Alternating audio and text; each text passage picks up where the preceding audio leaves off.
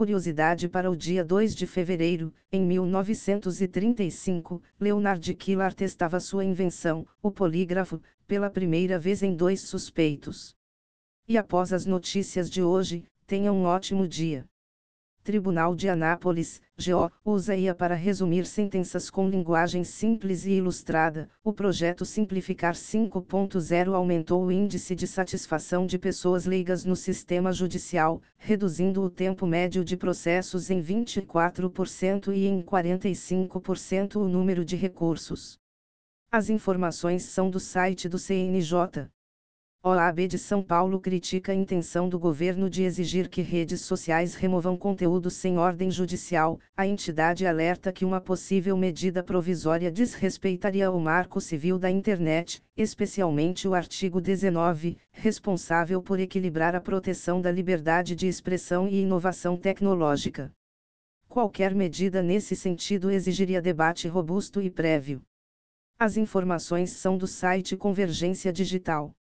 ChatGPT bate novo recorde com crescimento da base de usuários mais rápido da história. Apenas dois meses após seu lançamento, já são 100 milhões de usuários ativos mensais.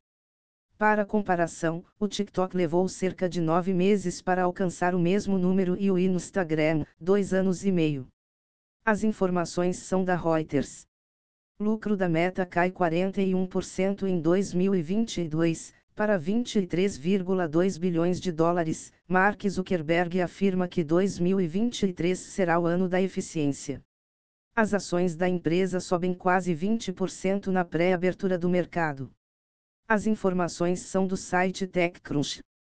Anatel lança portal para identificar empresa responsável por ligações abusivas, basta inserir o número de telefone em qual empresa me ligou para obter a informação.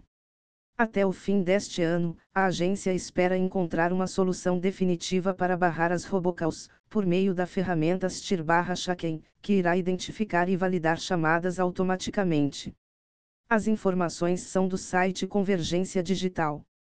Stable Diffusion memoriza dados de treinamento e pode gerar imagens muito semelhantes às originais, com implicações em privacidade e direitos autorais, o estudo realizado pelo Google, DeepMind e universidades de UK Berkeley, Princeton e ETH Zurich desafia o conceito de que modelos de síntese de imagens não memorizam seus dados de treinamento. Apesar do problema, foi encontrada uma taxa de memorização de apenas 0,03%. As informações são do site Ars Technica. OpenAI lança Chat GPT Plus, com planos a partir de 20 dólares por mês, a versão paga oferece estabilidade em horários de pico, respostas mais rápidas e acesso prioritário a novos recursos. A empresa também irá lançar uma API do Chat GPT em breve.